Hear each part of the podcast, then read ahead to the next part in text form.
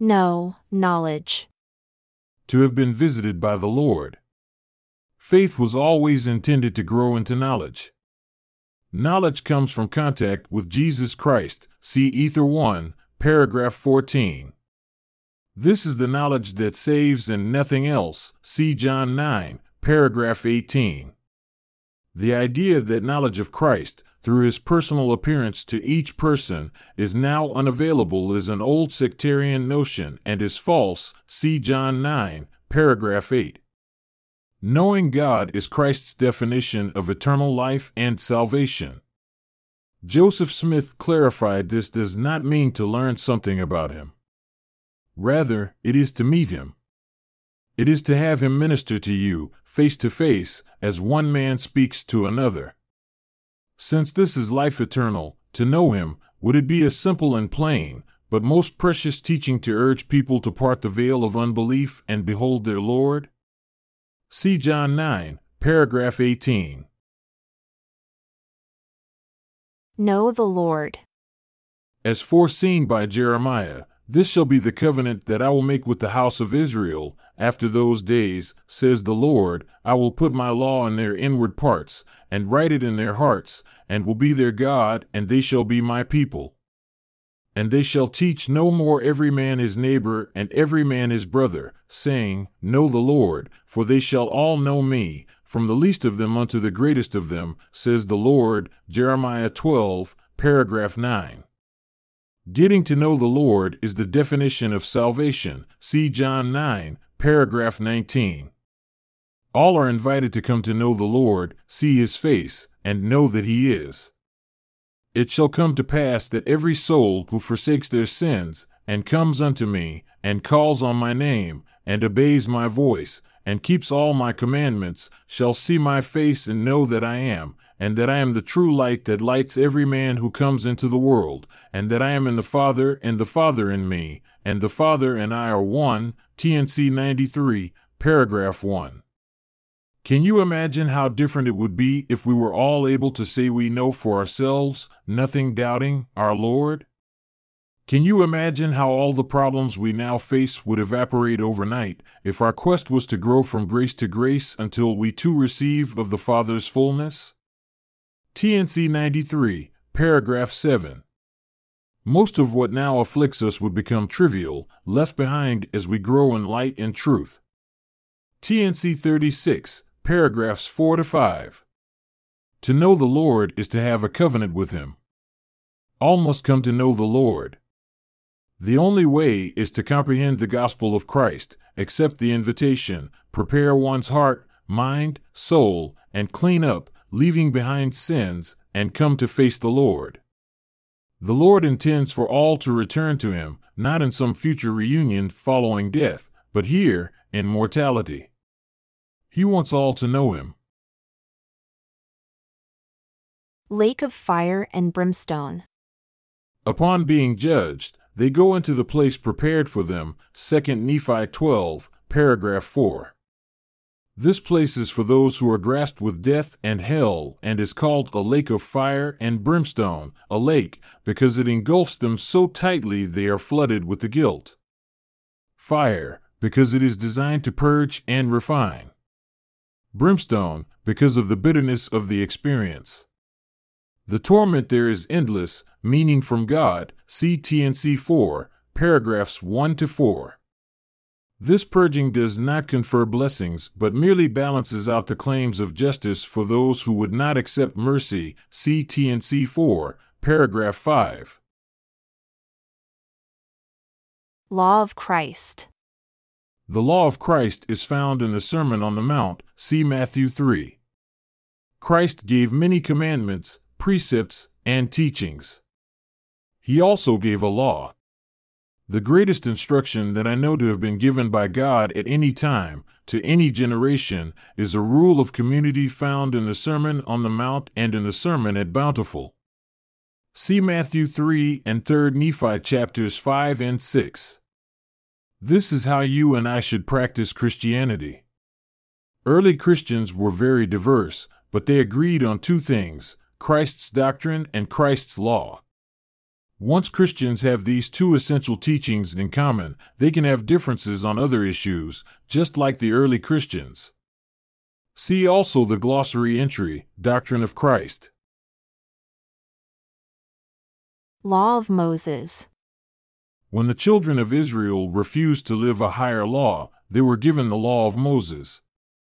This law, in a general view, consisted of a collection of commandments, statutes, performances, rituals, sacrifices, and ceremonies. The law of Moses was added and then fulfilled.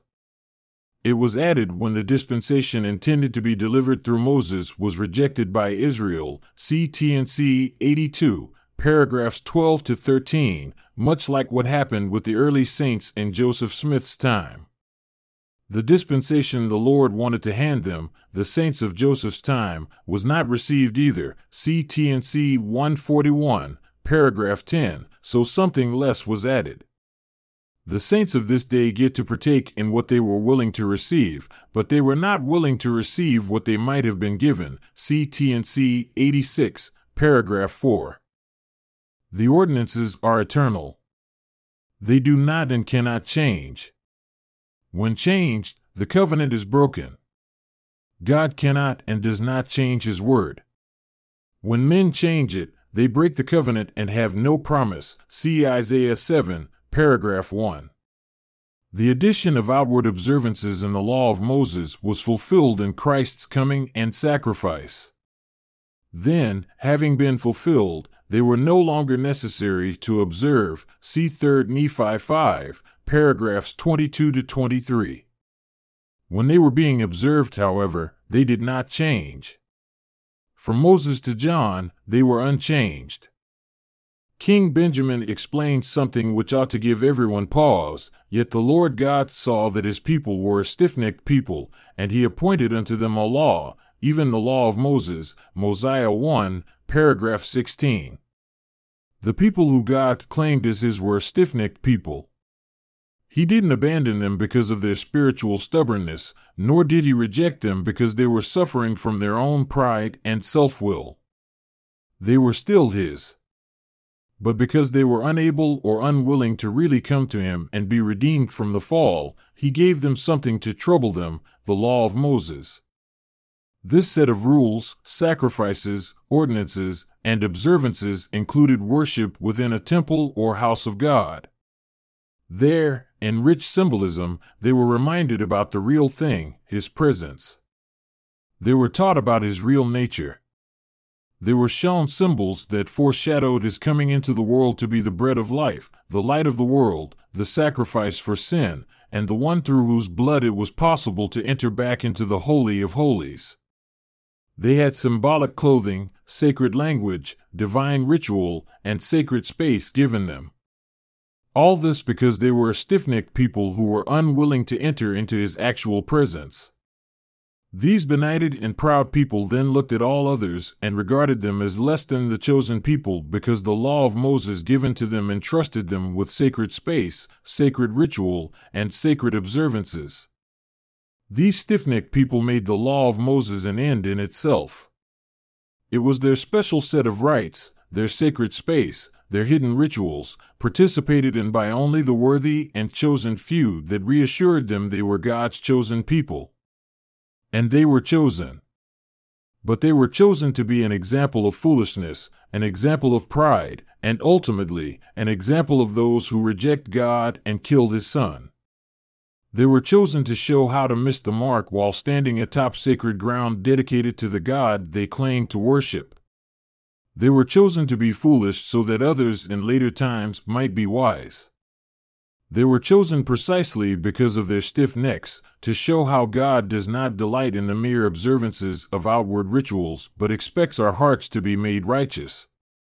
They illustrate how God rebuked the ancient chosen people for their failure to follow him in the heart, rather than just in their empty ordinances. See 1 Samuel 7, paragraph 9.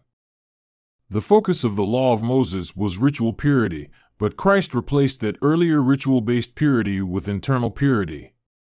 Christ fulfilled all the law, not merely the law of Moses, which indeed pointed to him, see Galatians 1, paragraph 11, but also every part of the gospel from Adam to Christ's earthly ministry. See Jacob 3, paragraph 1 and 5, paragraph 2. All have testified of him, and he has completed his ministry in strict conformity with all that was foreshadowed, all that was prophesied, all that was anticipated of him. Just how completely he did this is not possible to understand with the current state of the Scriptures. But he did fulfill all righteousness, complete every assignment, accomplish every task, and live in conformity with every prophecy concerning him. Aaronic priesthood is a fairly durable kind of priesthood. It was what was involved in all kinds of rites and performances under the law of Moses, which were pretty easy to run afoul of and wind up in a state of uncleanliness or ceremonial condemnation, causing one to need renewal. Even the high priest would become unclean and have to renew. And all had to go through the Day of Atonement ceremonies. They had to purge from top to bottom. Everyone was expected to purge with some regularity. Even a woman's regular monthly cycle resulted in ceremonial uncleanliness, requiring renewal. Childbirth was considered something that required a sacrifice and a ceremonial cleansing. Every time one turned around under the law of Moses, they had become unclean and had to fetch another animal, run up to the temple, offer sacrifice, and undo the ceremonial uncleanliness. The purpose of the Aaronic priesthood ministry was to bring one under condemnation regularly. Aaronic priesthood is pretty durable, precisely because of its functionality. When the Lord's people wanted religion but were unwilling to accept the fullness, he accommodated their desire and gave to them the law of Moses to keep them busy. See Mosiah 1, paragraph 16. It is the nature of stiff necked people that they prefer religious ceremonies and endless repetition of rituals to coming into the Lord's presence. King Benjamin was reminded by the angel that the purpose of the law of Moses was not to redeem anyone. It was merely a way to keep the people busy. In addition to the law of Moses, the Lord gave signs and wonders and many types and shadows to acquaint the people with the fact of his coming. Mosiah 1, Paragraph 16. These were not ends. They were all means. Why give the law of Moses? Why give signs and wonders? The people confused the symbols with the real thing. Because of the symbols, they thought they were chosen, elect, and holy. They thought they were a kingdom of priests, a royal priesthood. Instead, what they should have thought was that they were poor because the Lord was not dwelling among them. They considered themselves rich because they had types and shadows. They preferred the symbol to the reality. The true religion was only symbolized by the rites. By worshiping the symbols and not recognizing the truths which were their foundation, they became mere idolaters. It is one of the constant risks faced by God's people because the devil is always looking to convert the holy church of God into something perverted and evil. See Mormon 4, paragraph 5. They could rejoice in their laws, rites, ordinances, and rituals. They could consider themselves better than the nations around them because they had God's program for salvation. All the program did was harden their hearts, because they became proud rather than humble. These religious and proud people did not understand that all their endless rites availeth nothing because it was the Lord alone who could redeem them. See Mosiah 1, paragraph 16. They took their eyes off the Lord and put them on the religion. They did not understand the religion was nothing if it failed to point them to the Lord. How oft might the Lord have gathered them, indeed? It is astonishing that men would prefer religion to God. That they would prefer pride, which alienates them from God, to humility, which could bring them into His presence. Signs, wonders, types, and shadows are nothing if they fail to get mankind to look at the underlying reasons for them. They are not the real thing. They merely point to the real thing.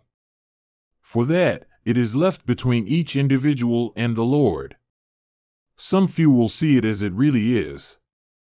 They will not be limited by the failures of the generation they live in.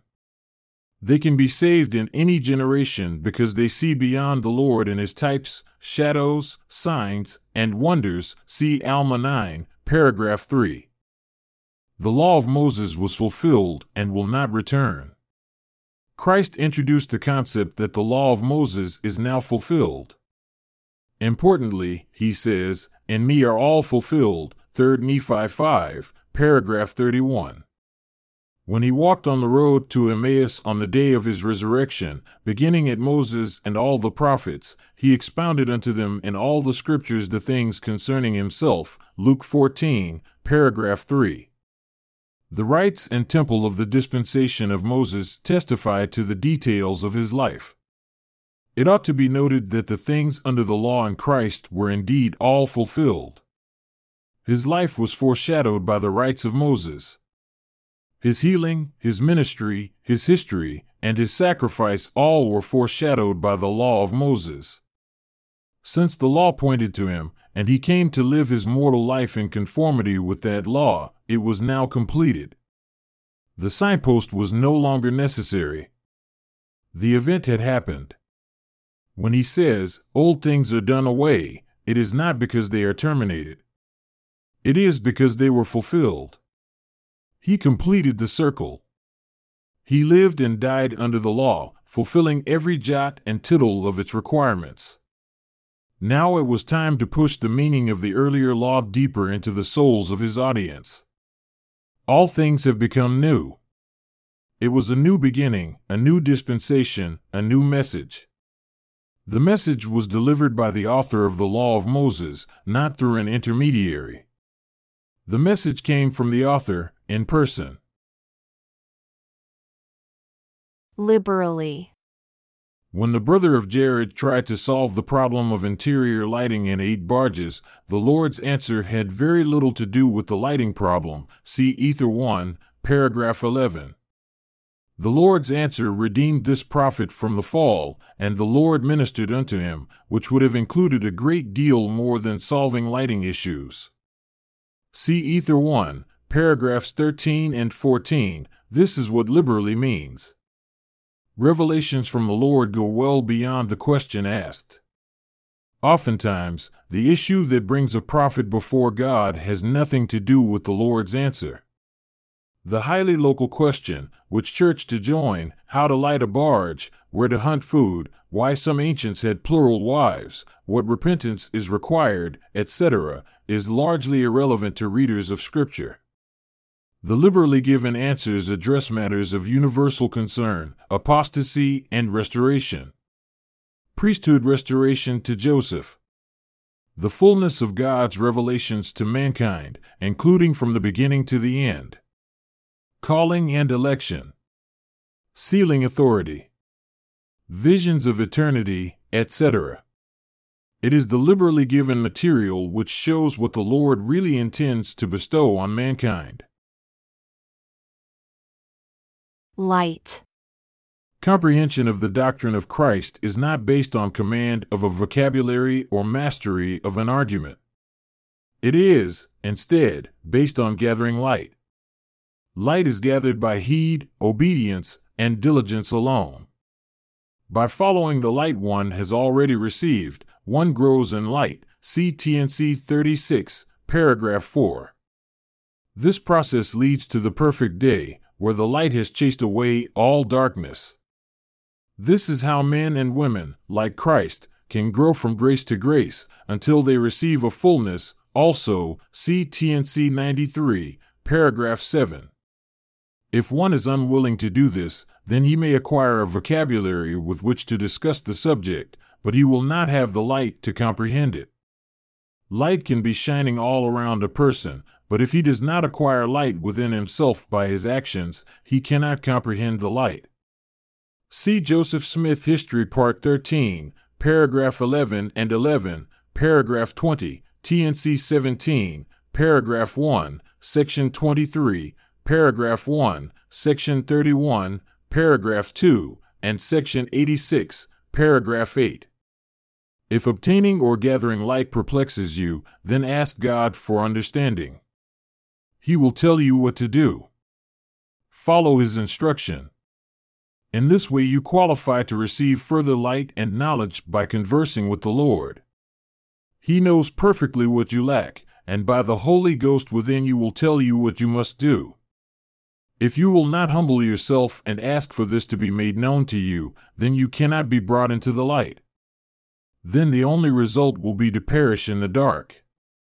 If you will follow the steps with the required real intent, acting no deception before God as you do, then you will receive the Holy Ghost. It will be unlocked to tell you what you lack and what you need to do. This inner light is a powerful source which can literally tell you all things what ye should do. 2 Nephi 14, paragraph 1. It is in the doing that you find the learning. It is in the act of following him that you learn to be like him. Obedience is the means by which you gather light. The commandments are revelations of the inner person you ought to become. They are how you grow in the flesh to comprehend God in the Spirit. Your body is a veil that keeps you from Him. By subordinating the will of the flesh to the will of the Spirit, you gain light and truth. Do it to understand it. Once you understand, you will be able to tell when someone speaks with the power of the Spirit words of eternal life, or if they are, as Nephi puts it, perishing in the dark. 2 Nephi 14, paragraph 1. There are many who claim to speak on the Lord's behalf who declare false, vain, and foolish things. While they will be held to account for that, the point is not to condemn them. They may yet see the light, and repent, and return. The point is that you must avoid being misled by those who would lead you astray. The few humble followers of Christ are warned that they will be taught the precepts of men and must use caution to avoid being misled. Nephi is both pleading and warning in 2 Nephi 12, paragraph 2. He wants you to go to the source and be directed from there. To have the words of Christ available to you to hear the words of angels as you draw near to the light. If you do not, then it is because you refuse to follow the steps he has described. You must act to know. Without following through in your heart, which you cannot ever deceive, you can't draw near to the light. The discussion in the second comforter walks through line upon line that walk back into the light and ultimately into Christ's presence. It is a modern manual to find him. The cares of this world, coping with Babylon, is all that is needed to keep one from acquiring light. Finding light requires a deliberate effort to notice it and take it in. When men and women are filled with light, the heavens notice. In fact, it is the light within mankind that heaven notices even from afar. See also the glossary entries, heed and diligence. Glory. Intelligence truth,